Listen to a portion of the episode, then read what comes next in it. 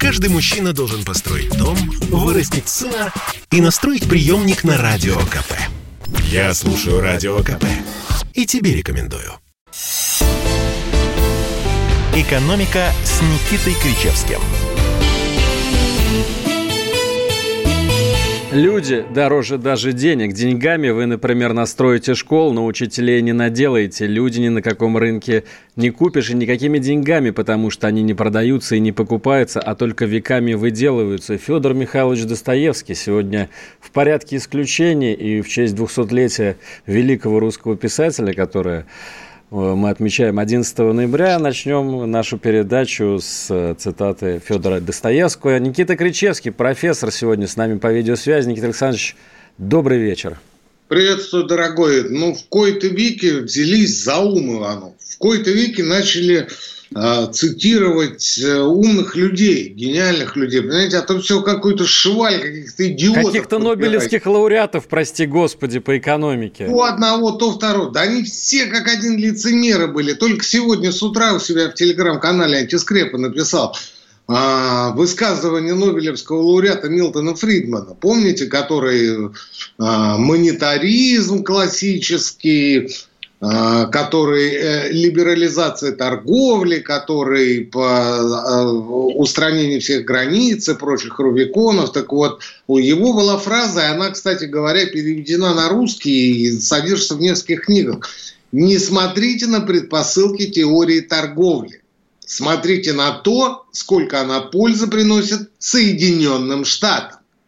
И это все было на фоне, понимаете, свобода торговли, ВТО, ШМТО, монетаризм и так далее и тому подобное. Чем кончилось? Смотрите на то, сколько она пользы приносит Соединенным Штатам. И тут выходит Федор Михайлович и говорит, да это все здорово, конечно, ребят, но без учителей-то вот ну школу настроите, а людей-то как вот настроить? А вы согласны, Никита Александрович, что людей ни на каком рынке не купишь и никакими деньгами? Мне кажется, вот если посмотреть на новости, по крайней мере, на экономических изданиях, мы видим, что очень часто люди покупаются, что их цена может расти. Вот, слушайте, мы с вами не будем каждый раз ударяться в крайности. Давайте будем говорить о каких-то медианных вещах, которые плюс-минус посередке в социуме. Так вот, плюс-минус посередке в социуме означает, что человеческого капитала как такового не существует. Это скотство, так говорить. Это подонки либерота. Вот это вот, знаете, вот это вот Гуриевщина, Кузьминовщина, Маовщина. Вот это вот все дерьмище, простите меня, раз уж мы так жестко сегодня начали эфир. Понимаете, вот это они считают, что человек – это капитал. А капитал – это что? Капитал – это то, что приносит прибыль, то, что можно купить, то, что можно продать, то, что можно приумножить, то, что можно спекулятивно надуть.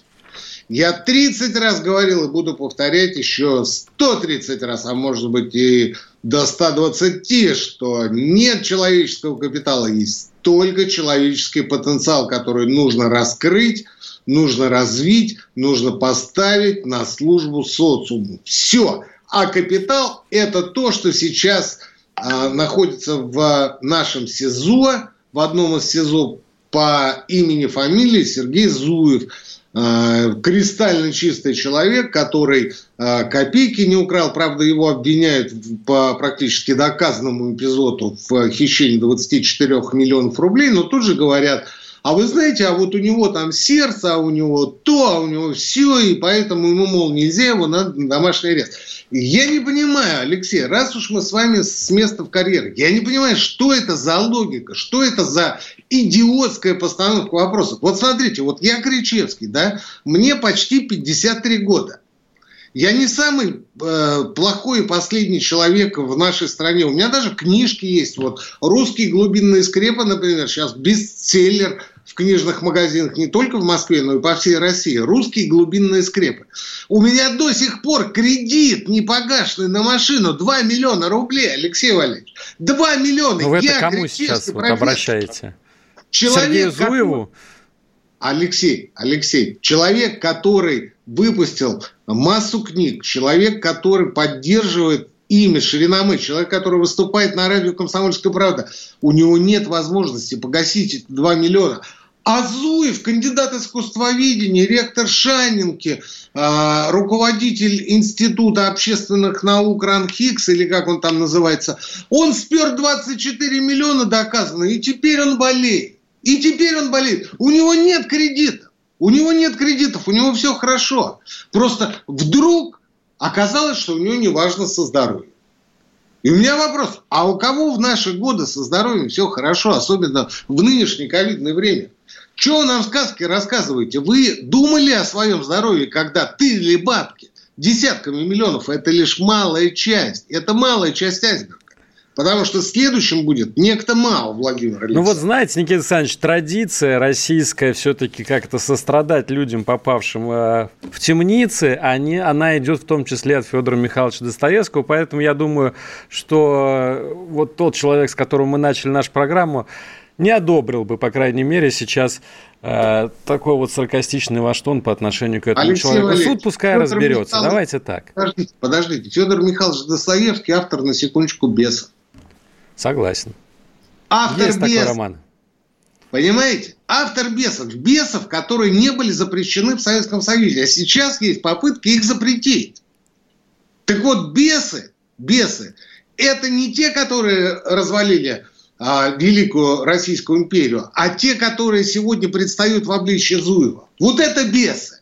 Это те, которые тырят у людей, тырят у страны, тырят у государства. А потом прикрываются тем, что они, оказывается, болеют. Вот о чем разговор. А Федор Михайлович, конечно, прав. Ну, мы о Достоевском можем разговаривать бесконечно долго, но давайте все-таки, Никита Александрович, перенесем эти наши литературные прения на после эфира. Да, сейчас все-таки вернемся к актуальным новостям, тем более, что сегодня выступал Владимир Путин, и мы всегда обожаем эти моменты, когда накануне нашей передачи, прям за несколько часов до, как бы на разогреве, хотя понятно, что, наверное, слишком уж мы себя переоцениваем в этом плане. Но... Нет, там другое. Он дает нам пищу для размышления. Пищу для обсуждения, да, дает нам Владимир Путин. Сегодня он... Для того, чтобы донести его мысли людям, понимаете, чтобы мы растолковали. Спасибо, Владимир Владимирович. Вот оно, настоящее доверие вам. Вот, кстати, сегодня на этом совещании, мы не будем на этом долго останавливаться, но раз уж мы начали со школы и учителей, как раз обсуждался вопрос капремонта школ, и докладывал министр просвещения о том, что больше 7 тысяч зданий нуждается в капитальном ремонте, будет направлено 500 миллиардов рублей, и вот жалко, что никто в этот момент не вышел и сказал: хорошо, ребята, вы построите, отремонтируете 1000 школ, а кто там будет работать? Потому что недавно в «Комсомольской правде», читая на сайте, вышел большой репортаж из Владимирской области нашего спецкора Алексея Овчинникова про то, что нет учителей в провинции, все бегут в Москву, все бегут за длинным рублем, а остались в небольших поселках, в школах только пенсионеры глубокие, которые скоро должны отдавать свой пост кому-то еще и непонятно кому. Может быть, учителям-мигрантам, задается вопросом наш журналист. Так вот, давайте... Продолжим про совещание, которое происходило сегодня у президента. Там было редкое достаточно событие. Нагоняй выписал глава государства одному из министров, конкретно министру транспорта Виталию Савельеву. Давайте послушаем, как это было, пожалуйста. Виталий Геннадьевич, стивидоры, частные компании, конечно, я надеюсь, вы с ними будете работать должным образом. Но дело разве только у них? Увеличился объем контейнерных перевозок из Китая. Мы знаете об этом хорошо. Перевозки контейнерные из Китая, они премиальные, они выгоднее для РЖД. Тоже хорошо известно. Шахтеры же постоянно на это жалуются. Поэтому, когда вы сказали о том, что нужно определить приоритеты, так вот определите их. Нельзя же без цемента оставлять целые регионы и без других строительных материалов. А за этим не равен час, если что-нибудь еще там не будет хватать. Обязательно наведите порядок здесь как можно быстрее и доложите председателю правительства. Какие приоритеты у министра транспорта Виталия Савельева, по вашему мнению, Никита Александрович? Алексей Валерьевич, это вопрос к Виталию Геннадьевичу Савельеву, а не к Никите Александровичу. Ну, вы как человек, который знает... Я Виталия Геннадьевича неплохо знаю лично. Правда, в те времена, когда он руководил госкомпанией «Аэрофлот». И я должен вам сказать, что впечатление у меня, давайте будем говорить мягко и аккуратно, различные по поводу Виталия Геннадьевича. И хорошие, и очень хорошие. Вот так вот. Это надо было умудриться за несколько лет из национального авиаперевозчика с выдающейся репутацией сделать то, что сделал Виталий Геннадьевич Савельев с Аэрофлотом в последние годы его руководства. Я боюсь, как бы у нас весь транспорт не пошел той же дорогой, тем же путем, каким пошел Аэрофлот. Но я надеюсь, что Виталий Геннадьевич сейчас развернется и оперативно решит все вопросы, тем более через РЖД. Раз уж сам президент ему намекает, подмигивая левым или правым глазом: Виталий Геннадьевич, отец родной, без цемента-то никак. Там самое смешное еще не вошло в вот этот отрезок, который мы послушали. Там после этого президент спрашивает: ну, вы там поговорите с Белозеровым, который глава РЖД, и потом спрашивает: может, мне с ним поговорить? Ну, то есть, вот понимаете, усомнился в том, что Виталий Геннадьевич может. Вот я осторожно предположу, а не является ли приоритетом Савельева деньги? Как вы думаете? Поскольку мы заканчиваем нашу первую часть, у меня к вам только один вопрос. Владимир Владимирович не пригласил по обыкновению Виталия Геннадьевича срочно подъехать к нему в Кремль? Нет, как это было несколько месяцев назад? Вот этого мы не услышали, но вполне возможно, сейчас их разговор продолжается где-то в Кремле. Давайте сейчас действительно послушаем рекламу и последние новости, а через пару минут вернемся в эфир. Никита Кричевский, Алексей Иванов на радио «Комсомольская правда». Это спорт неприкрытый и не скучный. Спорт, в котором есть жизнь. Спорт, который говорит с тобой как друг. Разный, всесторонний, всеобъемлющий. Новый портал о спорте – sportkp.ru. О спорте, как о жизни. «Экономика» с Никитой Кричевским. Друзья, мы продолжаем. Никита Кричевский, Алексей Иванов и ваша любимая передача об экономике. Напомню, куда можно нам писать сообщение. +7 967 200 9702. Это мессенджеры WhatsApp, Viber, Telegram. Также открывайте чат в YouTube-канале «Радио Комсомольская правда». Прямой эфир. Тоже там будем зачитывать ваши сообщения. Давайте немножко закончим все-таки про Виталия Савельева, министра транспорта. Немногие, наверное... Алексей Валерьевич, подождите секундочку. А чего вы стесняетесь? Почему вы называете нашу программу любимой? Называйте ее единственной. Единственной, Алексей Валерьевич. Будьте смелее. Какой вы верный. Единственная программа об экономике на радио «Комсомольская правда». Единственная программа. Да, это действительно так. Это действительно любимая и единственная программа по версии наших родственников, мам, друзей. А представляете, если бы я так же, как Михаил Геннадьевич, избрался бы в Государственную Думу, вообще бы программы не было на радио КП. Вот. И когда меня спрашивают: а почему вы, Никита Александрович, не пошли в избирательную кампанию? Я говорю: я не могу оставить своего слушателя один на один с бушующим морем экономических неопределенностей. Да, скоро поговорить будет не с кем. Все заседают в Государственной Думе и принимают закон. Вот слава богу, вы, Никита Александрович... Я остаюсь. Вот вы остались. Ну, конечно. Есть с кем обсудить. Так вот, по поводу Виталия Савельева. Все-таки нужно объяснить, в чем там сыр-бор, почему президент так ополчился на члена кабинета министров. Оказывается, сразу несколько регионов на Дальнем Востоке, Сахалин, Магаданская область, Камчатка, Чукотка, испытывают острую нехватку товаров первой необходимости, в том числе еды. Грузы задерживаются до 60 дней, поставки на Камчатку в частности. Вот представьте себе, в один из чукотских портов, вот пишет газета «Коммерсант» на этой неделе, за лето был только один завоз. В магазинах нет капусты, моркови, лука, яблок, заканчивается даже картофель. И вот о чем говорит президент и о чем говорит Савельев. О том, что поставки грузов по железной дороге на Дальний Восток задерживаются, в том числе и цемента, кстати, тоже это же, по сути, товар первой необходимости для строительных проектов, которые там идут. Так вот, они задерживаются из-за того, что Китай гонит свои грузы в Европу по нашей железной дороге, по Транссибу, по БАМу. Он гонит их, и тем занимает всю мощность нашей железной дороги. Вот почему я сказал, что, возможно, говоря о приоритетах министра транспорта, Владимир Путин намекал на то, что его главным приоритетом являются все-таки бабки, да, а не благополучие тех людей героических, которые живут на Дальнем Востоке, потому что жить на Дальнем Востоке, особенно в северных регионах, это своего рода геройство. Никита Александрович, вам слово.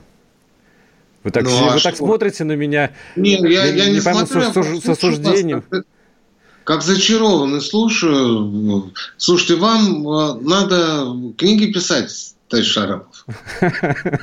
Так я вам скажу, потому что люди-герои, а Виталий Савельев, там, понимаешь, только вот бабки у него в голове, больше ничего, там, ну что это такое, мы все негодуем и так далее. Слушайте, ну я по поводу того, что Китай там забил Транссиб вместе с БАМом, я, конечно, глубоко сомневаюсь, я не согласен с такой постановкой вопроса. Конечно, китайские грузы идут, но в не меньшем, а в большем количестве они идут морем.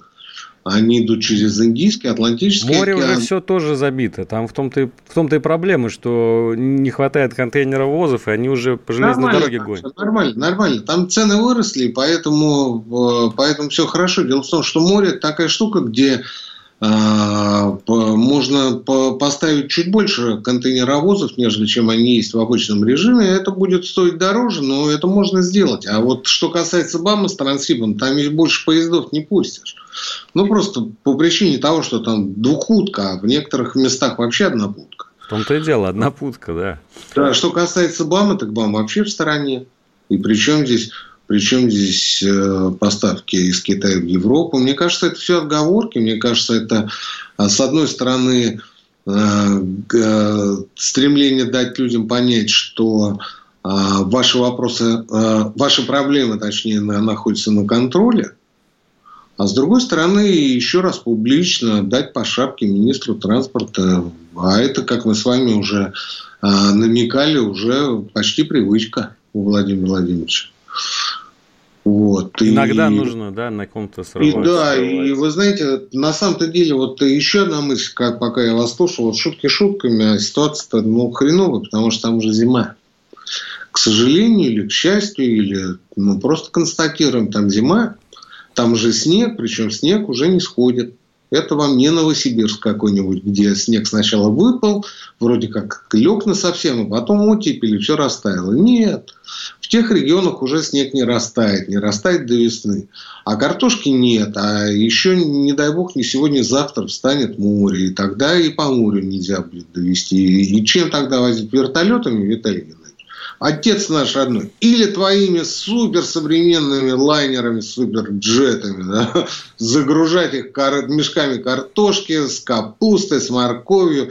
И понеслась душа в рай. Зачем их нужно было тогда покупать, брать в лизинг, оформлять на Бермуды, как вы это любите, Виталий Геннадьевич? Ведь вот. У нас же аэрофлотовский флот, парк зарегистрирован на Бермудах. И несмотря на то, что много раз говорилось о том, что нужно перевести флот в российскую юрисдикцию, то так и не сделано по самым разным причинам, основаниям.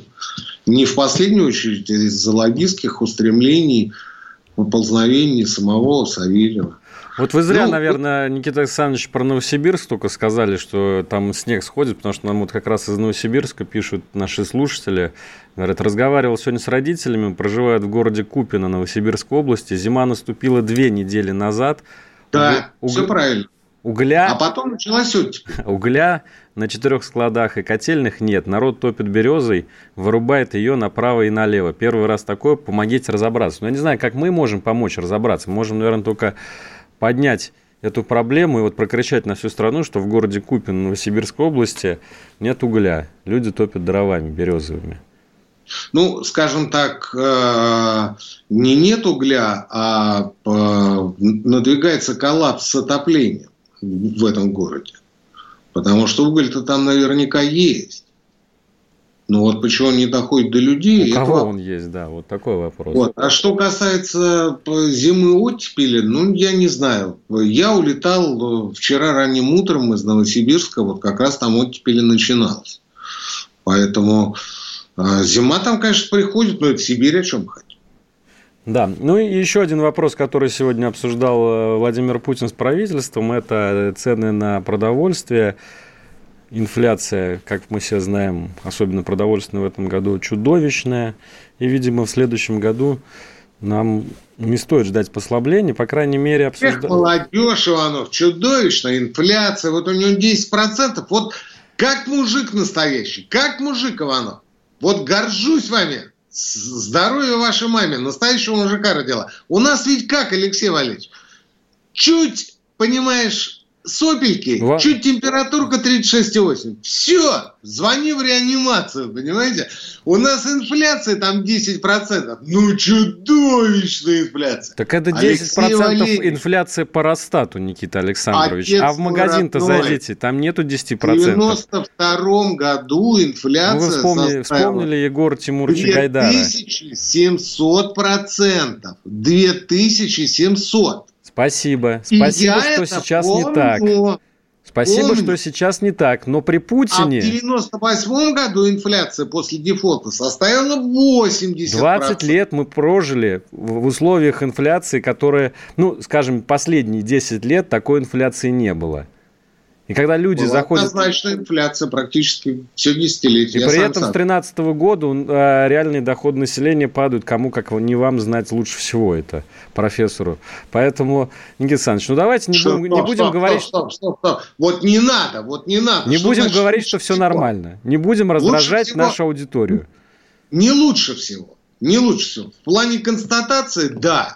Средняя температура по больнице, согласен, но говорить за всех я бы постерегся, потому что, с одной стороны, мы видим, что действительно по статистике доходы падают, а с другой стороны, мы с вами не понимаем, откуда берутся пробки, откуда столько новых автомобилей, откуда очереди в магазинах с тяжелыми люксовыми товарами. И мы не понимаем, почему скажем, ковид-каникулы, последнее было не протолкнуться в аэропорт. Есть очень простая формула. Богатые богатеют, бедные беднеют. Это то, что происходит в России. Это толпятся в аэропортах одни люди. И демагогия, Иванов. Это банальщина и демагогия. Люди покупают квартиру в ипотеку. Люди покупают машины в кредит. Вот я, например, купил машину в кредит. У меня... Язык не повернется назвать себя, свою семью и вас людьми, у которых снижаются реальные доходы. Мы работаем, мы стараемся работать и зарабатывать больше. Это абсолютно нормально, и так живет большинство в нашей стране. Откуда, кстати говоря, постоянные пробки в крупных городах? Не только в Москве. Ну, давайте спросим у наших слушателей, стали ли они лучше жить за последнее время, или у них упали реальные доходы. Вот напишите нам, +7 967 200 9702, WhatsApp, Viber, Telegram. Проведем такой небольшой социологический срез. Вот я ему про Фому, мне про Ерему. Я говорю, в том-то и дело, что Фома богатеет, а Ерема беднеет. Понимаете, Никита Александрович? Это два разных человека. Причитать и плакаться – это типично русская история. Это в обязательном порядке. Конечно, я сейчас вам напишу, что мне стало жить плохо, ужасно и вообще кошмарно и отвратительно. Почему мне никто не помогает? Ну, ведь это же будет... Друзья, вы напишите, а мы почитаем. Вот во второй части нашей передачи. Сейчас мы уходим на новости. Никита Кричевский, Алексей Иванов. Через пару минут снова в прямом эфире вместе с вами.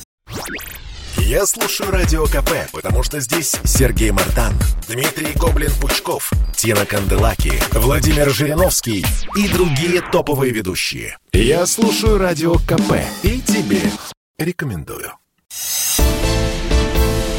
«Экономика» с Никитой Кричевским. Никита Кричевский, Алексей Иванов. Любимая и единственная передача об экономике. Никита Александрович, продолжаем. Максим нам пишет из Тюменской области. Я не Ерема и не Фома, но до Крыма зарабатывал 100 тысяч рублей в Тюмени. Сейчас 30 тысяч рублей. Вы там в Москве не обзываетесь. Это, наверное, вам, Никита Александрович, вы там обзываетесь. А при чем здесь Крым, Максим? Вот до 2014 года имеет в виду, так фигурально выражается. Может быть, вам профессию поменять, если вы до Крыма зарабатывали? Ну, то есть до 2014 года 100 тысяч, а после 2014... Ну да, может, с Украины, например, человек торговал чем-нибудь, а теперь не имеет такой возможности. Это первое. А второе, дорогой мой, а чего вы сразу Крым-то прикрываетесь? Причем здесь Крым? На святое зачем? Вы разве не выпивали в те дни, когда... Крым воссоединялся с Севастополем вместе с Россией. Разве вы не кричали «Ура»? Разве вы не испытывали подъем? Ну, чего вы сейчас гоните? Ну, это скотство с вашей стороны. Вот здесь с вами согласен, профессор. А вот до Крыма я там был вот такой-то. Ну и чего? Надо было думать в 2014 году, перед тем, как с мужиками там сидеть и говорить, вот мы показали, вот мы доказали, вот мы чемпионы. Чего ж тогда-то выпивали, а сейчас во что это все выливается? В то, что а вот из-за Крыма у нас все. Это что значит? Это значит, что давайте так. Это значит, что ваши 70 тысяч Крыма у вас отобрал. Что у вас эти деньги сняли и ежемесячно 70 тысяч из Тюменской области отправляют в Крым для того, чтобы там люди жировали. Или это значит, что Путин лох. Это значит, что Путину не надо было этого делать. И не надо было их присоединять. И не нужно было приглашать Аксенова-Чалова в Кремль и восторженно аплодировать. Профессор, я призываю вас вернуться на экономические рельсы. А то мы на протяжении многих минут. Разве не об этом вы говорите? Максим, кстати, пишет, что не пьющий, так что вот так вот. А при чем здесь пьющий и не пьющий? Когда алкоголика задеваешь фраза там стопки или бокали, он тут же начинает говорить о том, что он не пьющий. Мы же фигурально выражаемся, Максим, мы же не говорим о том, что вы выпиваете и где-то там ныряете, понимаете? Мы же говорим о том, что вы испытывали подъем, испытывали эйфорию в те дни, когда Крым воссоединялся. Ведь это же так. И вы знали о том, что мы воссоединяемся с русской землей и с русскими людьми. И русские своих не бросают. А теперь чего? А теперь, давай валить вот на этих несчастных, которых я видел в 2015 году зимой, когда туда приехал после воссоединения. И они на меня смотрят и говорят, Никита Александрович, вы там скажите в Москве, не надо, только вы не вздумайте нас бросать. Только не бросайте, мы вас об одном просим. Я говорю, что вы взяли, что вы решили? Ой, вы знаете, мы так боимся, что все это окажется из-за таких, как Максим из Тюмени. Они мне говорят, у вас в конце 2021 года будет автор. Максим из Тюмени, он вам в конце 2021 года смс-ку пришлет, что до Крыма он зарабатывал 100 тысяч, а после Крыма 30. Так вот, из-за таких, как Максим, не бросайте. У нас же дети, у нас же внуки. Мы же русские с вами по крови. Мы же русские по крови, Максим!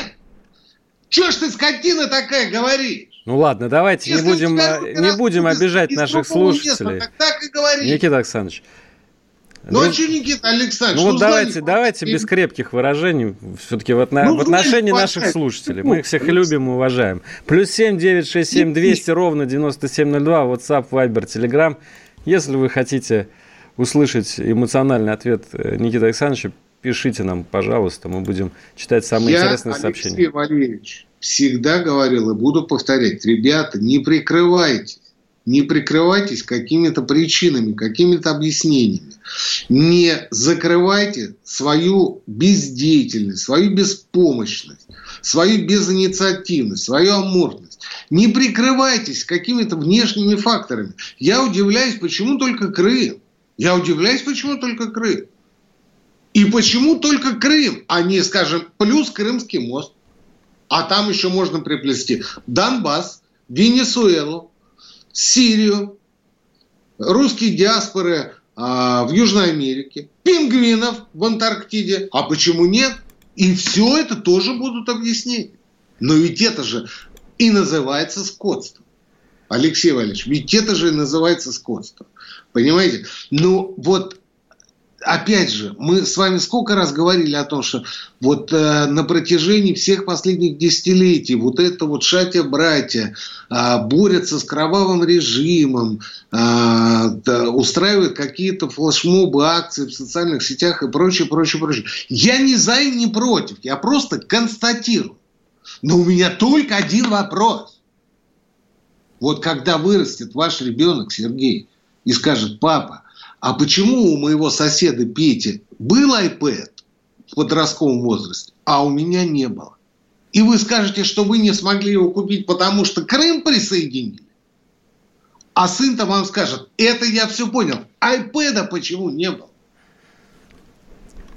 Никита Александрович, я предлагаю обсудить некоторые экономические новости, а то мы сейчас с обсуждением Крыма можем до конца передачи Там мы не обсуждаем, мы его закончили. Просто, а я вам всегда говорю, не читайте по утрам советские газеты, а по вечерам тем более. По вечерам а вы всякий раз меня не слушаете. Будем читать чаты. А что хотели? Минсельхоз изучает тарифную квоту на ввоз сахара в 2022 году, но видит риски. Речь идет вот о чем. В России дефицит сахара, об этом уже вполне себе официально говорят, на самом высоком уровне, и для этого в следующем году собираются закупать больше сахара из-за рубежа. Но Дмитрий Патрушев, глава министерства, говорит следующее. Для обеспечения внутренней потребности рассматривается возможность установления в следующем году тарифной квоты на ввоз сахара и сахара сырца. Однако должен отметить, что в случае дальнейшего сдерживания цен существует риск переориентации производителей сахарной свеклы на более рентабельные культуры, в том числе на зерно и масличную. В общем, получается так, что никак не удастся избежать в следующем году подорожания дальнейшего продовольствия. В частности, сахара, в частности, говядины и свинины, установление квот на импорт мяса из рубежа тоже на этой неделе говорили. Что вы об этом думаете, профессор?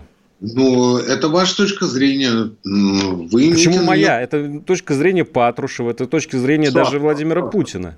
А Патрушев с Путиным что, сказали о том, что цены будут расти? Я что-то этого не слышал. Ну, послушайте, надо читать между строк. Патрушев говорит, что... Не надо читать между строк. В случае дальнейшего сдерживания цен существует риск того, что производители сахарной свеклы не будут больше производить сахарную свеклу, а будут выращивать на этих посевных площадях зерно и масличные культуры. То есть, если продолжать держать цены на нынешнем уровне, то есть Патрушев, по сути, прямым текстом говорит, что нужно поднимать цены. Нужно поднимать цены на продовольствие, иначе никакого продовольствия выращивать нерентабельно. Ни прямым, ни кривым текстом он ничего подобного не говорит, и говорить не планирует, и не будет никогда этого говорить. Вы мыслите линейно, Алексей Валерьевич. В случае с производителями сахара все очень просто. Их не так много по стране. Несколько десятков. Причем это исторически несколько десятков, а не в последнее время за счет монополизации. С ними, с каждым можно работать в индивидуальном порядке. И там масса скрытых резервов для того, чтобы оптимизировать ценообразование. В конце концов, есть прямые государственные субсидии. Вам для чего нужны деньги? Вот если мы не повысим цены, значит, мы не сможем провести посевную. Сколько вам нужно? Нам нужно 5 миллиардов. Окей, мы выдаем вам 5 миллиардов. Так в этом году ровно такая история происходит. Вспомните весной.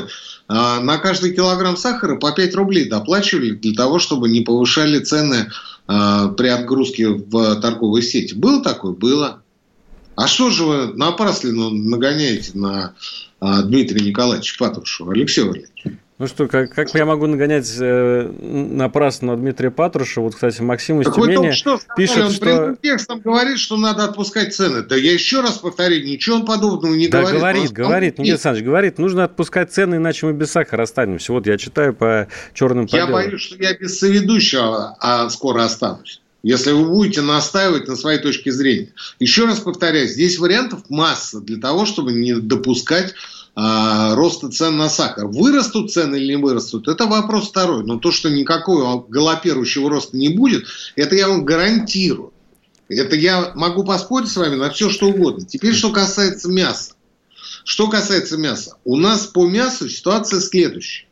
Во-первых, мясо на мировом рынке снижается в цене третий месяц подряд. То есть ценовой пик по мясу, по говядине, по свинине уже прошел. И сейчас идет снижение цен. И снижение цен идет не только в мире, но и в России. И это тоже все отмечают. Во-вторых, у нас по свинине практически весь ассортимент забит внутренним производством. Мы действительно импортируем несколько тысяч тонн свинины. Это порядка 3800 тонн в год. Но это связано с особенностями логистики. Ну, например, там в тех областях, которые близко расположены, предположим, в Беларуси. Оттуда же удобнее везти, ведь согласны? Поэтому, естественно, завозится оттуда. Но ни о каких сотнях тысяч тонн разговор не идет. То есть 3-4 тысячи тонн, если говорить о свинине. С говядиной проблема. С говядиной проблема. У нас до 40% говядины, к сожалению, до сих пор завозится по импорту. Но здесь друзья, разговор... у нас рекламная пауза. Никита Александрович, продолжим после рекламы. Каждый понедельник на Радио КП. Десант здравого смысла в лице Дмитрия Гоблина Пучкова и Наданы Фридрихсон борется с бардаком окружающего мира и смеется в лицо опасности. Давно хотела вас спросить, какой у вас самый любимый мем последних 2 месяцев? Их, по-моему, такое количество, что их даже запомнить невозможно. А вас не заразил этот мем? Вы рыбов продаете, нет, показываем. Красивый. Смешной. Вот. Ну что, давайте попробуем этот мем. Дмитрий Юрьевич, Зеленский отчет начал. Значит, Крым собирается куда-то тащить. Ну, если он собирается, то, как говорится, тащилка еще не отросла. Слушайте Гоблина и Надану каждый понедельник в 7 часов вечера по московскому времени на радио «Комсомольская правда». «Экономика» с Никитой Кричевским. Ну что, давайте продолжим, Никита Александрович, наше прение. А что вы балдели, все новости, читая СМС-сообщения? Да, читая СМС-сообщения, читаю, какую огромную поддержку вам выражают наши слушатели. В кавычках, естественно. Естественно, в кавычках, Никита Александрович. Ах вы гад какой, а! Ну, я всего лишь читаю. Так вот по поводу мяса, давайте 2 слова буквально.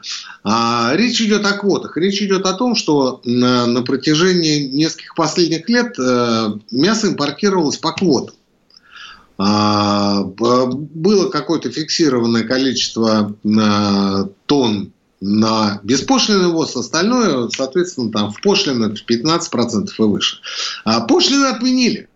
Пошлины отменили и резко увеличили объем этих квот. Это что значит? Это значит, что мясо как поставлялось, так и будет поставляться, но по более низким ценам, нежели чем это было весь этот год, ну или в прошлом году.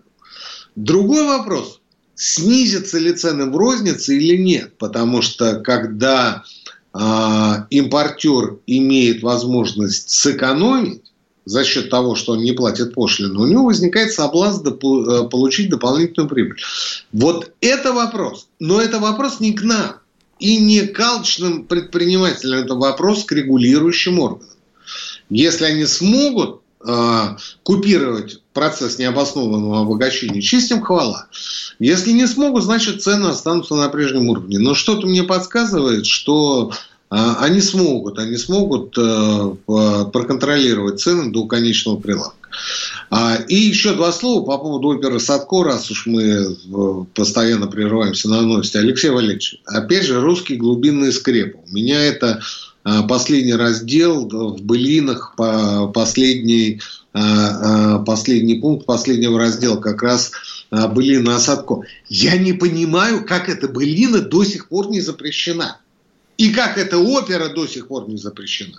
Потому что там разговор идет о том, что Садко и, язычник, и на церковь, на православную церковь он смотрит не то чтобы свысока, а, откровенно говоря, банкирует ей.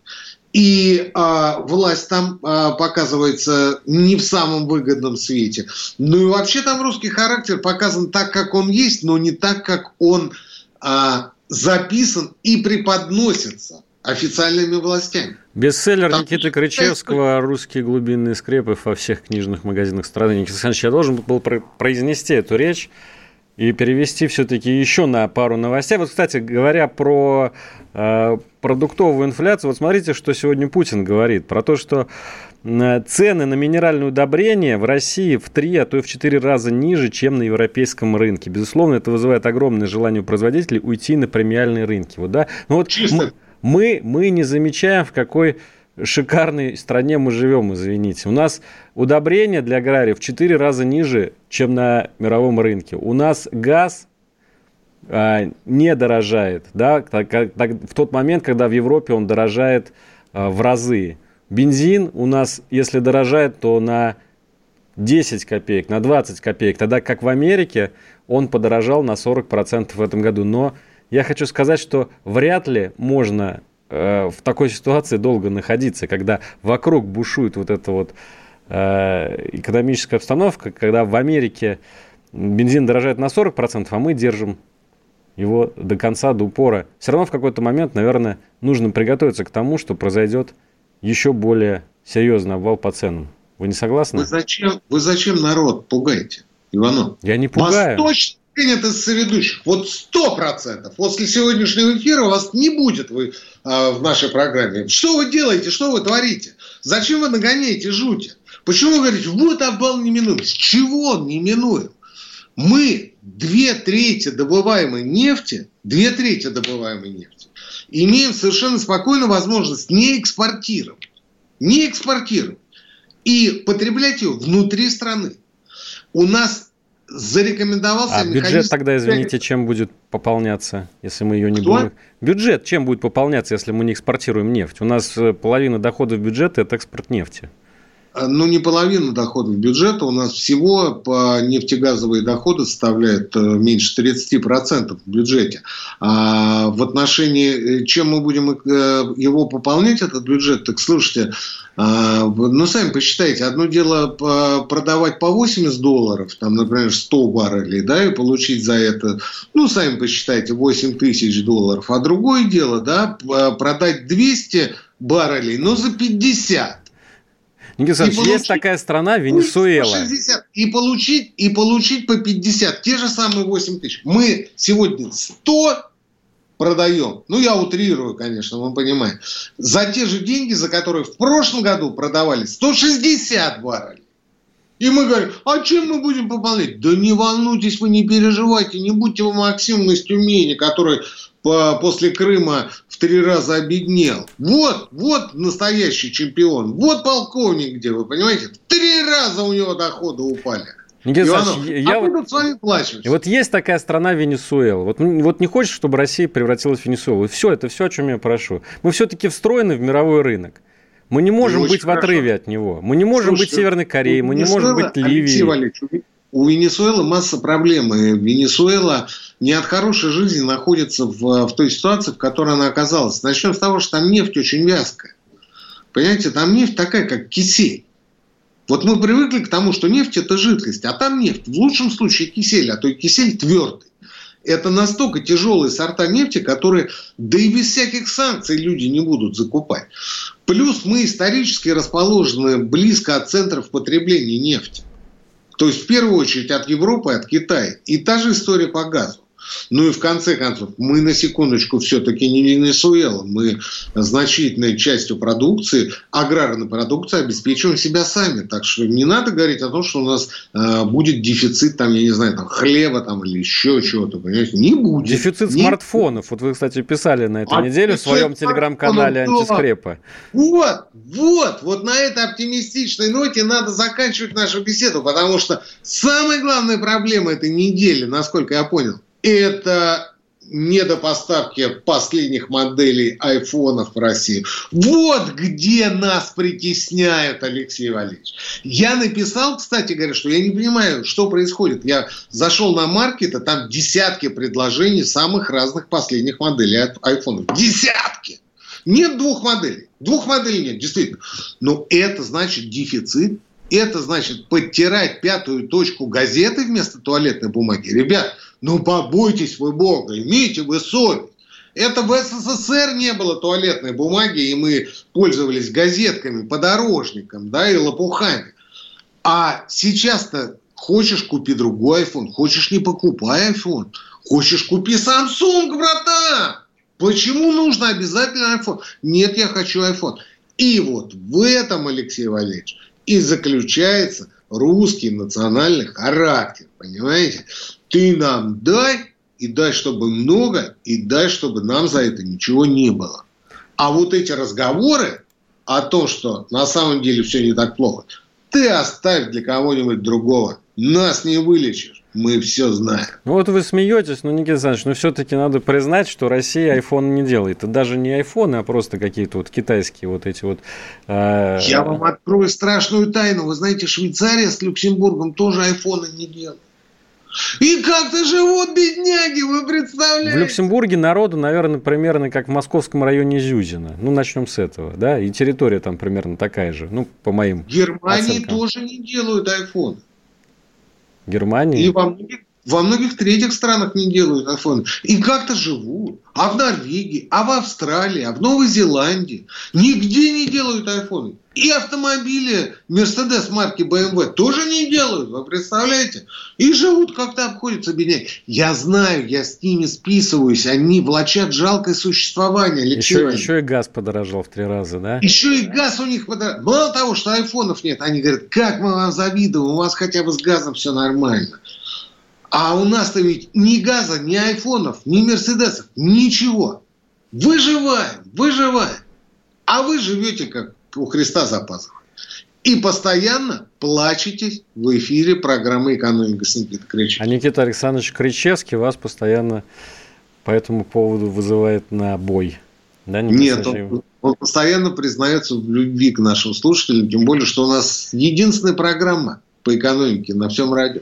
Друзья, так Никита Александрович выражает свою любовь, поэтому я не буду зачитывать вот 1 миллион ваших сообщений, которые вы сегодня прислали в адрес Никиты Кричевского. Зачитаю лишь одну. Не надо, Алексей Валерьевич. Моя задача сделать так, чтобы чуть-чуть на вершок повернулось внутреннее сознание у людей, чтобы они не плакались и причитали всю дорогу, а чтобы они подняли свою 5-ю точку и что-то начали делать для того, чтобы жить чуточку, но лучше. И даже если речь идет не о них, то об их детях, об их внуках. Я об этом. А то, что проблем много, так вы мне это не рассказываете. Мне, многодетному отцу, у которого 6 детей, вы сейчас будете говорить о том, как плохо вы живете. Да вы с 4 несовершеннолетними справьтесь для начала. А и потом я вам расскажу, сколько стоят пеленки, сколько стоят распашонки, как нужно покупать им питание для того, чтобы они росли здоровыми, хорошими детками. И после этого мы с вами поговорим. Кто из нас сирота? Вот так. Друзья, мы прощаемся с вами на следующей неделе. С вами был эмоциональный Никита Кричевский, профессор, народный экономист. С вами был ведущий Алексей Иванов. Будьте здоровы, живите богато. Традиционное вам пожелание. Прощаемся с вами до следующей недели. Всего хорошего. Счастливо. Экономика.